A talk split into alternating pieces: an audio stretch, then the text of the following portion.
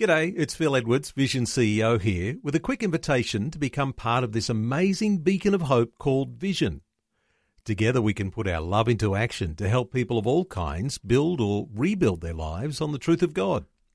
Please consider the part you can play during our upcoming Visionathon appeal, remembering that it's your support that makes Vision possible, including this podcast.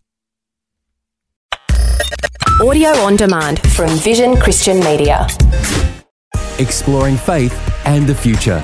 Neil Johnson and Bible teacher Dr. Kameel Majdali.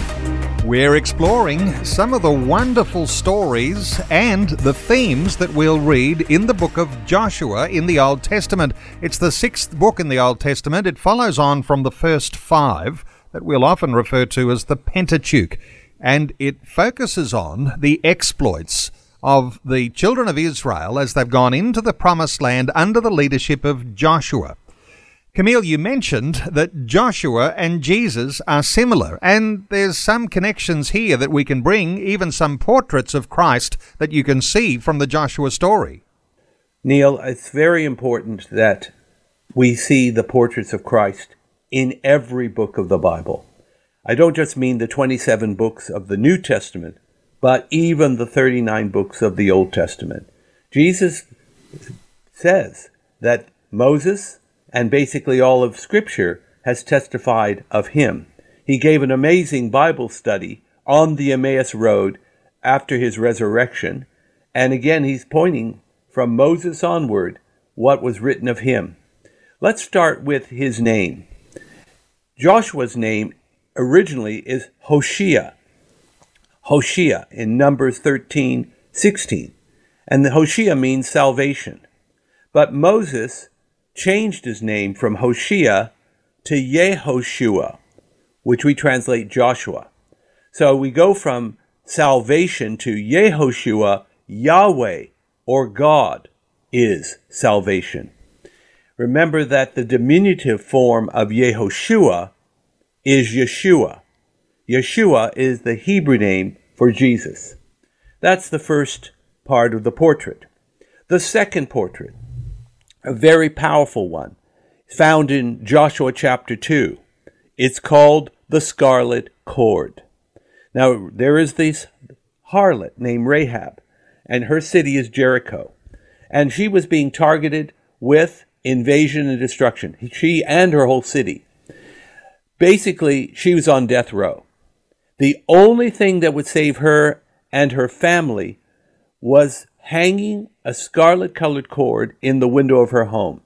Why is that? Well, remember, she hid the Israelite spies with, and sent them on their way in peace.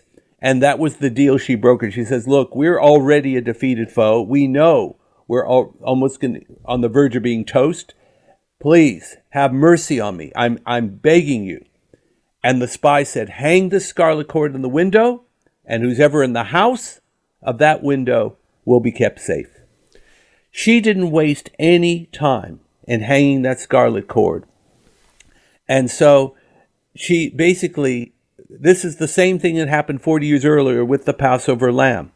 What a powerful metaphor, the scarlet cord for the blood of Christ that cleanses us from all sin, according to 1 John chapter 1 and verse 7. Then there's a second one, Neil. It's the commander of the Lord's army, Joshua 5:14. On the eve of the invasion of Jericho, the commander is standing there before Joshua. Joshua is should have been daunted by this powerful looking presence, but he actually comes to him and says, "Are you on our side or on their side?" pointing to Jericho. And the commander's answer is, "I'm not on any side." Neither. I am the commander of the Lord's army. Joshua fell on his face and worshiped because this was Jesus coming in a pre incarnate form, saying, I haven't come to take sides, but I am coming to take over.